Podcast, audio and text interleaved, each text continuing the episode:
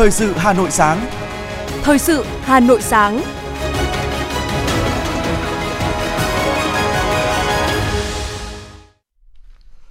Kính chào quý vị và các bạn. Mời quý vị và các bạn theo dõi chương trình Thời sự sáng nay, thứ bảy ngày 11 tháng 3 năm 2023. Chương trình có những nội dung sau đây. Phó Thủ tướng Trần Hồng Hà chủ trì cuộc họp về đề án đầu tư xây dựng ít nhất 1 triệu căn hộ nhà ở xã hội. Việt Nam thuộc top 5 điểm đến đầu tư bất động sản của giới siêu giàu Singapore. Bộ Giao thông Vận tải kiến nghị không phạt xe quá hạn đăng kiểm trong vòng 15 ngày. Phần tin thế giới có những sự kiện nổi bật. Hàn Quốc tuyên bố tăng cường tập trận quân sự chung với Mỹ. Ukraine mở rộng xuất khẩu sang 27 thị trường quốc tế. Sau đây là nội dung chi tiết. Thưa quý vị và các bạn, những khó khăn về cơ chế, chính sách phát triển nhà ở xã hội cần được khẩn trương tháo gỡ theo hướng nhà nước giữ vai trò dẫn dắt, tạo điều kiện thuận lợi, ưu đãi về hạ tầng, đất đai, tài chính cho các tổ chức, cá nhân, doanh nghiệp tham gia xây dựng nhà ở xã hội, lấy đầu tư công về hạ tầng cơ bản để dẫn dắt, thu hút đầu tư là ý kiến của Phó Thủ tướng Trần Hồng Hà tại cuộc họp về đề án đầu tư xây dựng ít nhất 1 triệu căn hộ nhà ở xã hội do Bộ Xây dựng báo cáo tại trụ sở chính phủ ngày hôm qua. Phát biểu kết luận cuộc họp, Phó Thủ tướng Trần Hồng Hà khẳng định Đảng, Nhà nước, Chính phủ rất quan tâm đến vấn đề nhà ở cho người dân. Hiến pháp năm 2013 quy định về quyền có nơi ở hợp pháp, quyền sở hữu về nhà ở của người dân và nhà nước có chính sách phát triển nhà ở tạo điều kiện cho mọi mọi người có chỗ ở. Thủ tướng Chính phủ đã có nhiều cuộc họp đặc biệt với các địa phương, doanh nghiệp có nhu cầu nhà ở cho công nhân, doanh nghiệp đầu tư xây dựng nhà ở xã hội. Phó Thủ tướng nhấn mạnh, việc thực hiện đề án không chỉ gói gọn ở con số 1 triệu căn nhà ở xã hội, vì hiện nay còn hàng chục triệu người dân có nhu cầu về nhà ở. Mục tiêu dài hạn, tổng thể của đề án là phải nâng cao thứ hạng của Việt Nam trong đảm bảo quyền tiếp cận nhà ở của người dân. Trong từng giai đoạn, cần đề ra mục tiêu cụ thể như xây dựng ký túc xá cho sinh viên, nhà ở xã hội cho công nhân khu công nghiệp, nhà ở cho nhóm người có yếu thế. Từ đó, đưa ra các giải pháp, chính sách để phân bổ nguồn lực ưu tiên phù hợp. Dự thảo luật đất đai sửa đổi đã có một số nội dung mới có thể thay đổi đáng kể công tác quản lý ngân sách nhà nước theo luật ngân sách nhà nước và pháp luật về thuế, phí hiện hành. Tuy nhiên, vẫn cần tiếp tục giả soát nhằm đảm bảo thống nhất giữa hai luật và các luật về thuế, phí. Đây là những thông tin đáng chú ý tại hội thảo góp ý dự thảo luật đất đai sửa đổi do Kiểm toán Nhà nước tổ chức tại Hà Nội. Kiểm toán nhà nước khẳng định kiểm toán việc quản lý, sử dụng đất đai và các vấn đề liên quan là nội dung trọng tâm trong các cuộc kiểm toán việc sử dụng tài chính, tài sản công của cán bộ, cơ quan trung ương, các địa phương, các tập đoàn, tổng công ty nhà nước và các công cuộc kiểm toán trên đề. Qua kiểm toán cho thấy, công tác giao đất tại nhiều địa phương còn bất cập, hạn chế như pháp luật đất đai quy định về việc đấu giá quyền sử dụng đất đối với trường hợp giao đất, cho thuê đất, song chưa quy định chặt chẽ, bắt buộc phải đấu giá đối với đất do doanh nghiệp đang quản lý, sử dụng khi chuyển mục đích sử dụng đất. Đồng thời, việc quy định về đối tượng được giao đất, cho thuê đất không qua đấu giá còn khá rộng, chưa cụ thể. Phó Kiểm toán trưởng Kiểm toán Nhà nước chuyên ngành 2 Nguyễn Xuân Khải cho rằng những quy định về tài chính, về giá đất trong dự thảo luật đất đai sửa đổi có ý nghĩa và vai trò rất quan trọng. Do vậy, Kiểm cần tiếp tục giả soát nhằm đảm bảo thống nhất giữa dự thảo luật đất đai với luật ngân sách nhà nước về các luật về thuế, phí từ đó hạn chế việc tác động không tốt đến hệ thống tài chính công quốc gia. Hội huyết học Mỹ vừa phối hợp với Hội huyết học truyền máu Việt Nam tổ chức hội nghị tiêu điểm của Hội huyết học Mỹ năm 2023 ở khu vực châu Á Thái Bình Dương. Đây là lần đầu tiên hội nghị diễn ra tại Việt Nam. Việc tổ chức các hội nghị tiêu điểm vào đầu năm để giới thiệu những kết quả nổi bật từ hội nghị khoa học thường niên diễn ra tháng 12 trước đó nhằm tạo điều kiện cho nhiều cán bộ trên toàn thế giới cập nhật những kết quả nghiên cứu, tiến bộ trong chẩn đoán, điều trị bệnh máu. Các báo cáo được trình bày tại hội nghị tiêu điểm năm 2023 là các nghiên cứu đã được báo cáo tại hội nghị thường niên lần thứ 64 của Hội huyết học Mỹ vào tháng 12 năm 2022. Đây là cơ hội để cán bộ y tế Việt Nam và các nước trao đổi kinh nghiệm, thảo luận với các chuyên gia huyết học để cải thiện các phương pháp điều trị, cập nhật, ứng dụng các tiến bộ lâm sàng mới trong điều trị bệnh lý huyết học như hội chứng tăng sinh tủy, bệnh suy tủy xương, bệnh hồng cầu hình liềm và các bệnh lý huyết sắc tố khác ghép tế bào gốc tạo máu. Website resort.com, cổng thông tin điện tử uy tín dành cho các nhà khoa học thế giới, vừa cập nhật kết quả xếp hạng các nhà khoa học có thành tích xuất sắc trong công bố khoa học. Năm nay, 13 nhà khoa học Việt Nam đang làm việc trong nước được xếp hạng ở 7 lĩnh vực: khoa học máy tính, kỹ thuật và công nghệ, khoa học môi trường, khoa học vật liệu, kỹ thuật cơ khí và hàng không vũ trụ, y học cộng đồng, khoa học xã hội và nhân văn. Trong số đó, Đại học Quốc gia Hà Nội có 4 nhà khoa học góp mặt ở bảng xếp hạng này.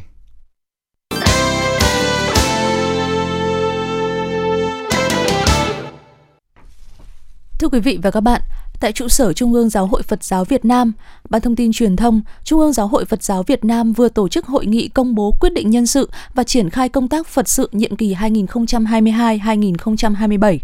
Theo quyết định của Hội đồng trị sự Giáo hội Phật giáo Việt Nam, Ban Thông tin Truyền thông, Trung ương Giáo hội khóa 9 nhiệm kỳ 2022-2027 có 98 thành viên do Hòa Thượng Thích Gia Quang, Phó Chủ tịch Hội đồng trị sự làm trưởng ban, hoạt động theo quy định của Hiến trương Giáo hội Phật giáo Việt Nam và pháp luật nhà nước, phản ánh của phóng viên Như Hoa. Ban Thông tin Truyền thông, Trung ương Giáo hội Phật giáo Việt Nam có các phân ban chuyển đổi số, Phật giáo Khất Sĩ, Phật giáo Nam Tông Khmer, Phật giáo Nam Tông Kinh, thông tin cơ sở và một số phân ban khác. Ban hoạt động theo quy định của Hiến trương Giáo hội Phật giáo Việt Nam, quy chế của Ban và pháp luật nhà nước. Theo Hòa Thượng Thích Gia Quang cho biết, Ban Thông tin Truyền thông Trung ương đang trực tiếp tổ chức thực hiện ba loại hình ấn phẩm truyền thông là cổng thông tin điện tử của Giáo hội Phật giáo Việt Nam tại địa chỉ phật giáo.org.vn, trang thông tin điện tử Phật sự online tại địa chỉ phật sự online.com và tạp chí nghiên cứu Phật học bản in và điện tử. Tính đến tháng 3 năm 2023, Cổng thông tin điện tử Phật giáo Việt Nam có chỉ số truy cập trung bình 4 triệu lượt view một tháng. Cổng đã phát triển ứng dụng đọc và nghe trực tuyến như các ứng dụng trên các báo điện tử hàng đầu ở Việt Nam hiện nay. Hòa thượng Thích Gia Quang nói: Hiện giáo hội còn có tạp chí văn hóa Phật giáo, báo giác ngộ, kênh truyền hình An Viên, vân vân. Ban thông tin truyền thông trung ương cần xây dựng mô hình hợp tác, kết nối tương tác theo phương thức để phục sự lĩnh vực thông tin truyền thông cho giáo hội một cách có hiệu quả nhất. Năm 2023, Cổng Thông tin sẽ quan tâm đến việc xây dựng mô hình, tổ chức nội dung ngày càng chuẩn hóa hơn, xứng đáng là cổng thông tin chính thức, chính thống của giáo hội và là một trong những trang tin điện tử Phật giáo bằng tiếng Việt có chỉ số truy cập cao nhất trên toàn cầu. Theo Hòa Thượng Thích Minh Nhẫn, Ủy viên Thư ký Hội đồng trị sự Giáo hội Phật giáo Việt Nam, Phó Ban Thường trực Ban Thông tin Truyền thông Trung ương, nhiệm kỳ 2022-2027, Ban Thông tin Truyền thông tập trung triển khai nghị quyết Đại hội đại biểu Phật giáo toàn quốc, nhiệm kỳ thứ 9, hiến trương tu chỉnh lần thứ 7 và quy chế hoạt động của giáo hội các cấp, các ban ngành, viện trung ương giáo hội – Đặc biệt, Ban chú trọng triển khai hiệu quả nội dung, xây dựng nền tảng chuyển đổi số của Giáo hội Phật giáo Việt Nam phù hợp và tương thích với công cuộc chuyển đổi số quốc gia, nâng cao hiệu quả và đẩy mạnh hơn nữa truyền thông Phật giáo là một kênh hoàng pháp và truyền tải các hoạt động Phật sự vào đời sống xã hội nhằm nêu cao giá trị từ bi trí tuệ của đạo Phật, hình ảnh tốt đẹp của tăng ni Phật tử, của tổ chức giáo hội các cấp trong sự nghiệp phụng đạo, yêu nước, xây dựng và bảo vệ Tổ quốc đã được đề cập trong nghị quyết đại hội – Thượng tọa Thích Minh Nhẫn cho biết. Kiện toàn hệ thống nhân sự, truyền thông Phật giáo từ trung ương đến địa phương và các phân ban chuyên trách, mở các khóa tập huấn ngắn hạn và dài hạn về ứng dụng công nghệ thông tin trong công tác truyền thông Phật giáo và công tác chuyển đổi số, hướng đến đào tạo đội ngũ chuyên môn mang tính chuyên nghiệp hoạt động trong lĩnh vực truyền thông Phật giáo và đủ năng lực quản lý các trang tin, cổng thông tin điện tử của Phật giáo Phát biểu chỉ đạo tại buổi lễ, Hòa thượng Thích Thanh Nhiễu, Phó Chủ tịch Thường trực Hội đồng trị sự nhấn mạnh, vai trò chức năng nhiệm vụ của Ban Thông tin Truyền thông là truyền tải thông tin Phật sự của giáo hội, giúp mọi người hiểu rõ hơn về đường lối, chủ trương của Trung ương Giáo hội Phật giáo Việt Nam, làm hình ảnh Phật giáo trở nên tốt đẹp hơn ở trong nước và ở nước ngoài trong thời hiện đại toàn cầu hóa và đề nghị ban quản lý tốt và thúc đẩy hoạt động báo chí Phật giáo, xây dựng kế hoạch quản lý các trang thông tin và cổng thông tin Phật giáo của các cấp giáo hội, các tự viện trong cả nước theo định hướng truyền tải thông tin kịp thời, nâng cao chất lượng và sáng tạo, đảm bảo đúng chủ trương và phù hợp với quy định của giáo hội, pháp luật của nhà nước. Hòa thượng Thích Thành Nhiễu nhấn mạnh. Chúng tôi cũng mong rằng uh, Ban Thông tin Truyền thông sẽ chỉ đạo cho các cái ban thông tin uh, truyền thông của các ban thị sự và giáo các tỉnh. Nếu mà có những sự vụ gì là giữa ban thông tin truyền thông của trung ương, ban thông tin truyền thông của tỉnh ở những các địa phương là chúng ta phải phối hợp chặt chẽ để làm thế nào để mà giải quyết ngay từ tận gốc, đừng để nó lan truyền rộng ra để ảnh hưởng đến cái tổ chức của giáo hội Phật giáo Việt Nam của chúng ta. Tức là làm cái gì có lợi cho đất nước, có lợi cho Phật giáo thì chúng ta làm. Còn cái gì mà không có lợi cho Phật giáo, không có lợi cho đất nước thì chúng ta không nên làm. Phó Chủ tịch Thường trực Hội đồng trị sự Trung ương Giáo hội Phật giáo Việt Nam cũng tin tưởng Ban Thông tin Truyền thông với thành phần nhân sự được tuyển chọn với tư duy trí tuệ, tâm huyết sẵn có sẽ làm cho truyền thống, các giá trị cao đẹp của Phật giáo trải dài qua các giai đoạn lịch sử trong lòng dân tộc được tiếp nối, luôn được thể hiện làm cho Phật giáo có vị trí cao quý, đẹp hơn ở trong nước và bạn bè Phật giáo quốc tế.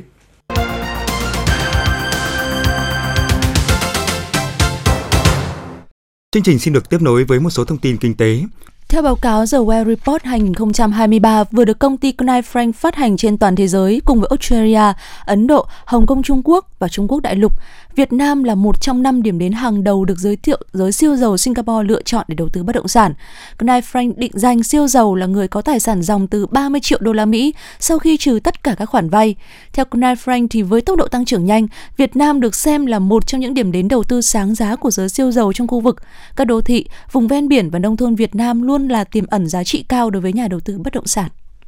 Thưa quý vị, Bộ Tài chính vừa thông tin liên quan đến Nghị định số 8 trên 2023 sửa đổi, bổ sung và ngừng hiệu lực thi hành một số điều tại các nghị định quy định về chào bán, giao dịch trái phiếu doanh nghiệp riêng lẻ tại thị trường trong nước và chào bán trái phiếu doanh nghiệp ra thị trường quốc tế. Theo Bộ Tài chính, nghị định được ban hành nhằm góp phần giải quyết vấn đề khó khăn trước mắt về thanh khoản, góp phần tạo điều kiện cho doanh nghiệp cân đối nguồn tiền phục vụ sản xuất, kinh doanh và thanh toán nghĩa vụ trái phiếu đến hạn, đồng thời đảm bảo quyền lợi của chủ sở hữu trái phiếu, tuân thủ theo đúng quy định của pháp luật. Bên cạnh các giải pháp chính sách để phát triển thị trường trái phiếu doanh nghiệp an toàn, lành mạnh và củng cố niềm tin của nhà đầu tư, từng chủ thể tham gia trên thị trường tuân thủ theo đúng quy định, trong đó doanh nghiệp còn dư nợ trái phiếu có trách nhiệm đến cùng đối với nghĩa vụ nợ trái phiếu, chủ động minh bạch thông tin tình hình tài chính, khả năng trả nợ của doanh nghiệp thông qua kết quả xếp hạng tín nhiệm, kiểm toán báo cáo tài chính, công bố đầy đủ thông tin về tình hình thanh toán gốc, lãi trái phiếu, tình hình sử dụng vốn từ phát hành trái phiếu, có trách nhiệm thanh toán đầy đủ nghĩa vụ nợ trái phiếu. Nợ trái phiếu theo phương án phát hành trái phiếu đã công bố thông tin cho nhà đầu tư.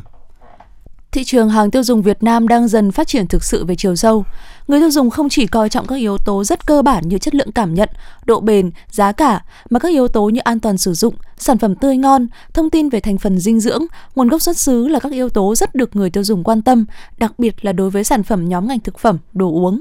Theo khảo sát của Hội Doanh nghiệp hàng Việt Nam chất lượng cao, 80% người tiêu dùng Việt tin tưởng lựa chọn hàng Việt Nam chất lượng cao. Cuộc khảo sát cũng cho thấy các kênh bán lẻ truyền thống vẫn chiếm ưu thế, đặc biệt là cửa hàng chuyên, cửa hàng tạp phẩm, đại lý do những hấp do những hấp lực về chất lượng, giá cả, đặc biệt là sự thuận tiện hay sự thân thiện của người bán. Bộ Công Thương vừa có báo cáo gửi Bộ Tài chính đánh giá các tác động của việc không áp dụng quy định về mức độ rời rạc đối với linh kiện ô tô nhập khẩu. Báo cáo của Bộ Công Thương cho biết, đến cuối năm 2022, cả nước có hơn 40 doanh nghiệp sản xuất, lắp ráp ô tô. Bộ Công Thương cũng cho biết, mức giá xe tại Việt Nam cao hơn gần 2 lần so với các nước trong khu vực Thái Lan và Indonesia. Và con số này còn lớn hơn nếu so với các nước có ngành công nghiệp ô tô đã phát triển ổn định như Hoa Kỳ và Nhật Bản. Nguyên nhân lớn nhất khiến giá xe tại Việt Nam ở mức cao là do thuế và phí cao, đồng thời sản lượng tích lũy trong nước thấp, các doanh nghiệp đang sản xuất dưới rất xa so với công suất thiết kế.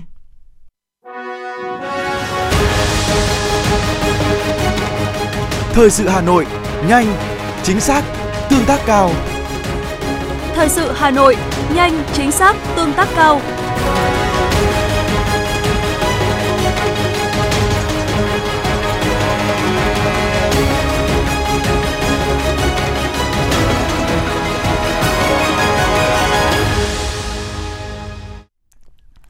Thưa quý vị và các bạn, tính đến ngày mùng 10 tháng 3, Hà Nội có 8 trung tâm đăng kiểm hoạt động với 10 dây chuyền, trong đó 6 trung tâm từng bị đóng cửa và được mở lại.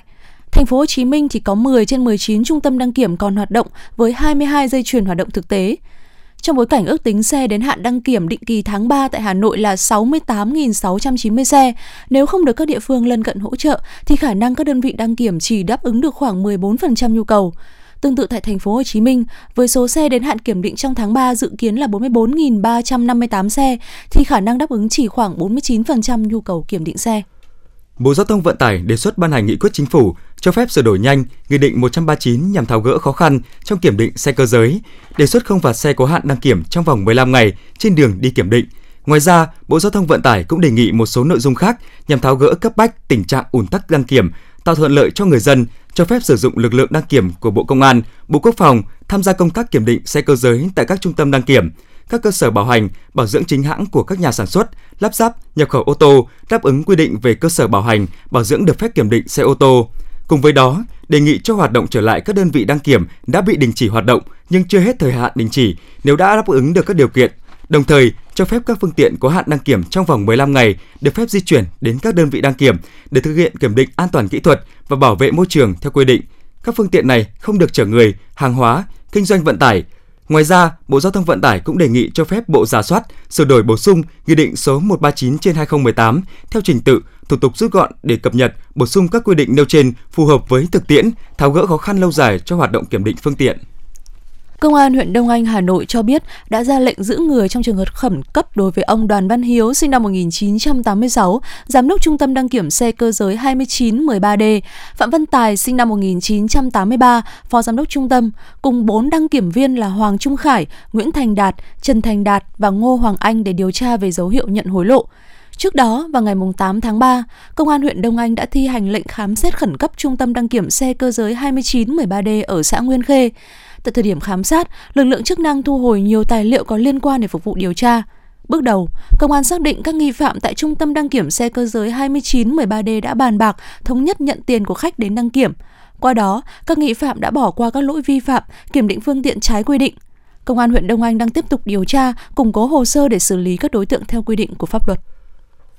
Thưa quý vị, nhằm phục vụ nhu cầu đi lại của người dân dịp nghỉ lễ 30 tháng 4, mùng 1 tháng 5, Tổng công ty Đường sắt Việt Nam tăng cường thêm 52 đoàn tàu trên các tuyến trong các ngày từ 28 tháng 4 tới ngày 3 tháng 5. Bên cạnh việc duy trì chạy hàng ngày các đôi tàu khách thống nhất, các tàu được ngành đường sắt tăng cường chủ yếu kết hợp với Hà Nội, Thành phố Hồ Chí Minh đến các tỉnh, thành phố, thu hút lượng khách du lịch đông trong các kỳ nghỉ lễ như Nghệ An, Thanh Hóa, Quảng Bình, Lào Cai, Hải Phòng, Đà Nẵng, Quảng Ngãi, Bình Định, Khánh Hòa, Bình Thuận.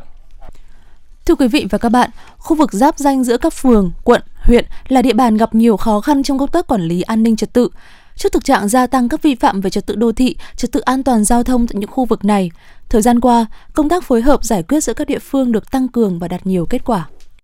Theo ghi nhận, tại khu vực địa điểm giáp danh khu vực cầu mới đường Nguyễn Trãi và cầu Giáp Nhất, thường xuyên xảy ra tình trạng người dân lấn chiếm vỉa hè, bán hàng rong gây mất trật tự an toàn giao thông, mất vệ sinh môi trường. Đặc biệt nơi đây cũng tiềm ẩn nhiều nguy cơ mất an ninh trật tự.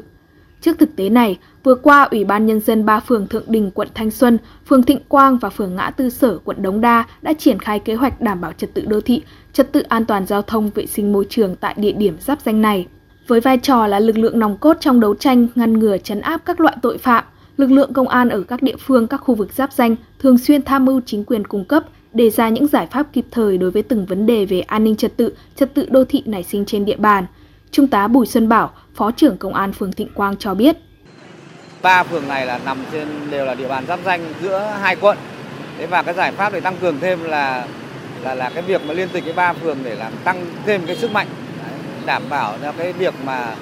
là tuần tra địa bàn giải quyết trật tự đô thị, trật tự an toàn giao thông rồi cũng như vệ sinh môi trường nó đảm bảo được khép kín, tránh cái việc là ném đá ao bèo người ta sẽ chạy từ bên này sang bên kia và nó đảm bảo được cái hiệu quả trong những cái khung thời gian cao điểm và để làm sao mà đạt được cái mục đích theo cái kế hoạch 01 của ban chỉ đạo thành phố là dành lại cái vỉa hè cho người đi bộ. Bên cạnh sự phối hợp giữa lực lượng công an ở các phường, các ban ngành đoàn thể cũng tích cực tham gia giữ gìn trật tự đô thị vùng giáp danh thông qua các chương trình ký kết liên tịch hàng năm. Theo đó, các đơn vị thường xuyên tuyên truyền pháp luật, phát động phong trào tự quản hè phố, vận động các cơ quan đoàn thể và mọi người dân nêu cao ý thức, trách nhiệm chấp hành và phối hợp tham gia thực hiện nhiệm vụ, đảm bảo trật tự công cộng, trật tự đô thị trên địa bàn giáp danh. Ông Hoàng Mạnh Đăng, Chủ tịch Ủy ban Nhân dân phường Ngã Tư Sở, quận Đống Đa cho biết. Thứ nhất là về công tác tuyên truyền về để người dân tự nâng cao ý thức trong cái việc mà ờ, chấp hành các quy định của nhà nước cũng như là triển khai cái kế hoạch liên tịch đến từng người dân. Ngoài ra thì sẽ tổ chức ký cam kết đối với các hộ kinh doanh là chỉ kinh doanh buôn bán ở trong nhà không lấn chiếm vỉa hè lòng đường. Và một cái quan trọng nữa là cái công tác giữ gìn vệ sinh. À, chúng tôi sẽ phối hợp với cả bên ờ, công ty vệ sinh môi trường chi nhánh Đống Đa để tăng cường công tác mà à, vệ sinh sau những cái giờ mà mà mà mà quy định. Ngoài ra sẽ có cái lực lượng là lực lượng à, tự quản của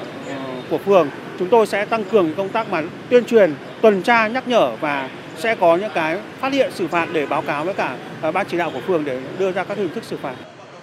Thực hiện quy chế phối hợp trong giải quyết tình hình an ninh trật tự, trật tự đô thị tại khu vực giáp danh là một mô hình được đánh giá mang lại nhiều hiệu quả trong thực hiện và duy trì đô thị văn minh. Để hoạt động này tiếp tục đạt được những hiệu quả trong thời gian tới, các đơn vị, địa phương cần thường xuyên tuyên truyền pháp luật và những quy định của nhà nước liên quan đến vùng giáp danh đến đông đảo quần chúng, quán triệt quy chế phối hợp cho cán bộ chủ chốt, các địa phương nắm rõ nội dung và cách thức thực hiện, nâng cao vai trò của các ban ngành, đoàn thể trong xây dựng đô thị văn minh, an toàn.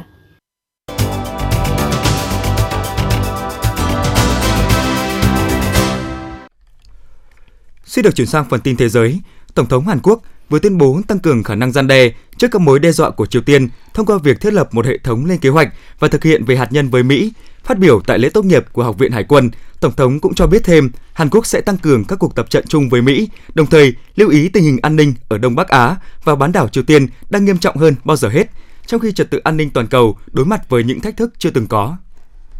Thủ tướng Thái Lan đã tuyên bố sẽ không để xảy ra đảo chính, cam kết cuộc đảo chính năm 2014 là cuộc đảo chính cuối cùng trong nỗ lực chấn an người dân trước thềm tổng tuyển cử. Truyền thông Thái Lan đưa tin Thủ tướng Parut Chanocha đã bác bỏ ý kiến cho rằng vẫn còn sự chia rẽ chính trị và khả năng xảy ra một cuộc đảo chính khác tại Thái Lan. Các cuộc đàm phán gia nhập tổ chức Hiệp ước Bắc Đại Tây Dương của Thụy Điển và Phần Lan với Thổ Nhĩ Kỳ đã được nối lại. Cuộc gặp diễn ra sau khi Thổ Nhĩ Kỳ từng hủy các cuộc thảo luận liên quan hồi tháng 1 do căng thẳng gia tăng với Thụy Điển. Hai cuộc gặp trước đó của các bên có sự tham gia của các ngoại trưởng và tập trung vào danh sách yêu cầu của Thổ Nhĩ Kỳ. Trung Quốc đã lên tiếng phản đối các hạn chế của Mỹ đối với 5 công ty của nước này bị cáo buộc giúp Iran sản xuất máy bay không người lái. Phát biểu tại cuộc họp ngắn chiều ngày 10 tháng 3, người phát ngôn Bộ Ngoại giao Trung Quốc Mao Ninh khẳng định các biện pháp trừng phạt đơn phương của Mỹ vi phạm pháp luật quốc tế và các chuẩn mực cơ bản của quan hệ quốc tế. Trung Quốc phản đối mạnh mẽ điều này và sẽ tiếp tục kiên quyết bảo vệ các quyền lợi và lợi ích hợp pháp của các công ty Trung Quốc theo pháp luật. Bộ Ngoại giao Nga hôm qua đã công bố lệnh trừng phạt đối với 144 cá nhân của các nước Baltic bao gồm Latvia, Litva và Estonia. Theo Bộ Ngoại giao Nga, bước đi này được thực hiện như một phản ứng đáp trả trước việc các quốc gia Baltic tích cực vận động hành lang trừng phạt và các biện pháp chống lại Nga, can thiệp vào công việc nội bộ, kích động tâm lý của bài Nga.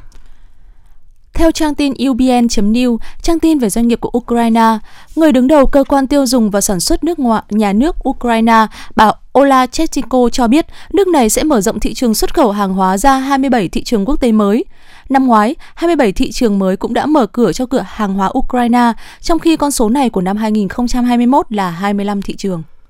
Thưa quý vị, Hiệp hội Y tế Indonesia cho biết có tới 2.172 nhân viên y tế ở quốc gia Đông Nam Á này đã bị thiệt mạng trong quá trình đối phó đại dịch COVID-19. Ngoài các bác sĩ, danh sách trên còn có y tá, nữ hộ sinh, điều dưỡng, nhân viên vệ sinh, kỹ thuật viên tim mạch.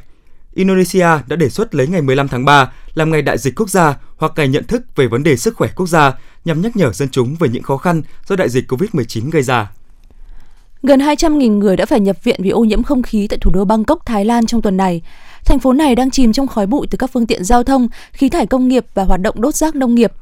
Theo Bộ Y tế Thái Lan, từ đầu năm đến nay, hơn 1,3 triệu người nước này đã mắc căn bệnh ô nhiễm không khí, trong đó riêng trong tuần này có khoảng 200.000 trường hợp phải nhập viện.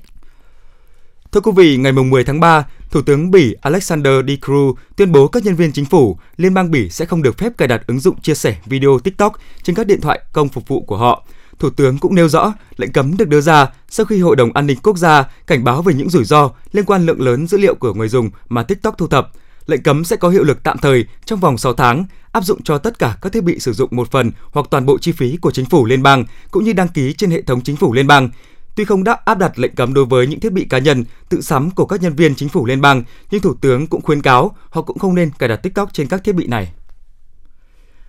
Cùng với đó, CNS cũng đề nghị chính quyền cấp khu vực, tỉnh và địa phương áp đặt lệnh cấm tương tự đối với TikTok, đồng thời kêu gọi khu vực tư nhân cảnh giác với những rủi ro liên quan đến việc sử dụng ứng dụng này.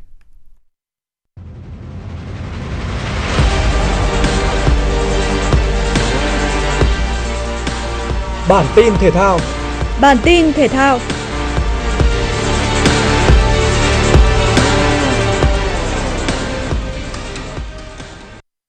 Nhà cựu vô địch Grand Slam Stan Wawrinka đã có màn chạm trán với tay vợt người Australia là Alexander Vukic tại vòng 1 giải quần vợt Indian Wells mở rộng. Set đầu tiên diễn ra tương đối cân bằng, nhưng bước ngoặt đã tới ở game thứ 9 khi Stan Wawrinka tận dụng cả 3 breakpoint có được để vươn lên dẫn trước vào thắng 6-4.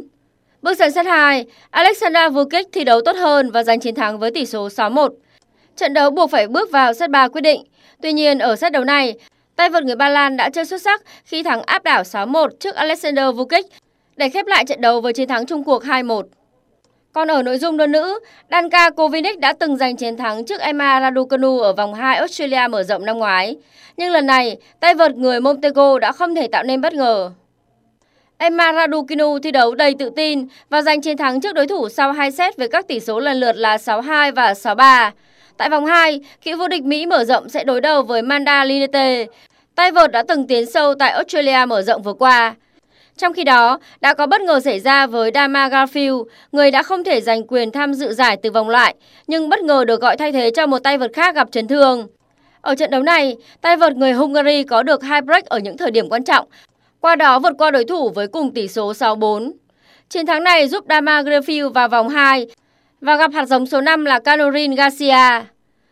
Sự kiện đáng chú ý nhất của golf thế giới tuần này là The Player Championship, bất ngờ đã xảy ra khi Jack Ramey, tay golf hiện đang xếp hạng 174 trên bảng xếp hạng PGA Tour, là người dẫn đầu sau vòng 1. Anh có một màn trình diện ấn tượng với 8 birdie và không mắc một bogey nào. Với thành tích âm 8 gậy sau vòng 1, Jack Ramey xếp trên Colin Morikawa. Cựu vô địch PG Championship khép lại vòng 1 với âm 7 gậy. Đồng hạng 3 với thành tích âm 5 gậy là ba tay golf. Taylor Bentridge, Ben Griffin và Justin Su. Thất vọng nhất là Roy McIlroy khi cựu số 1 thế giới có thành tích là dương 4 gậy và xếp thứ 118 cùng 8 tay golf khác. Cú đánh ấn tượng nhất của vòng 1 thuộc về Hadej Buckley khi anh thực hiện cú hole in ở hố số 17. Tuy nhiên, đó là dấu ấn gần như duy nhất của tay gốc này khi anh khép lại vòng 1 với dương một gậy và xếp ngoài vòng top 50. Vòng 1 đã phải tạm dừng khi điều kiện ánh sáng không cho phép. Vẫn có tới 23 tay gốc chưa hoàn thành xong ở vòng đấu này. Đài khí tượng thủy văn khu vực đồng bằng Bắc Bộ dự báo, từ nay đến ngày 12 tháng 3, khí tượng Hà Nội tương đối thuận lợi cho người dân tham gia các hoạt động ngoài trời khi thời tiết không mưa, sương mù nhẹ rải rác và lạnh về đêm. Sáng sớm, nhiệt độ thấp nhất từ 19 tới 21 độ C, trưa và chiều giảm mây, nắng ấm, nhiệt độ cao nhất từ 27 tới 29 độ C. Tuy nhiên, khoảng chiều và tối mai, bộ phận không khí lạnh ở phía Bắc có khả năng ảnh hưởng đến thành phố Hà Nội, gây mưa rào và rông vài nơi. Gió đông bắc mạnh cấp 2, cấp 3, thời tiết chuyển rét từ đêm mai. Trong đợt không khí lạnh này, nhiệt độ thấp nhất tại thành phố Hà Nội phổ biến từ 15 đến 17 độ C, vùng núi từ 14 đến 16 độ C. Quý vị và các bạn vừa nghe chương trình thời sự của Đài Phát thanh và Truyền hình Hà Nội, chỉ đạo nội dung Nguyễn Kim Khiêm, chỉ đạo sản xuất Nguyễn Tiến Dũng, tổ chức sản xuất Trà My. Chương trình do biên tập viên Kim Oanh, phát thanh viên Thu Trang Tuấn Ngọc cùng kỹ thuật viên Quốc Hoàn thực hiện. Xin chào và hẹn gặp lại trong chương trình thời sự 11 giờ trưa nay.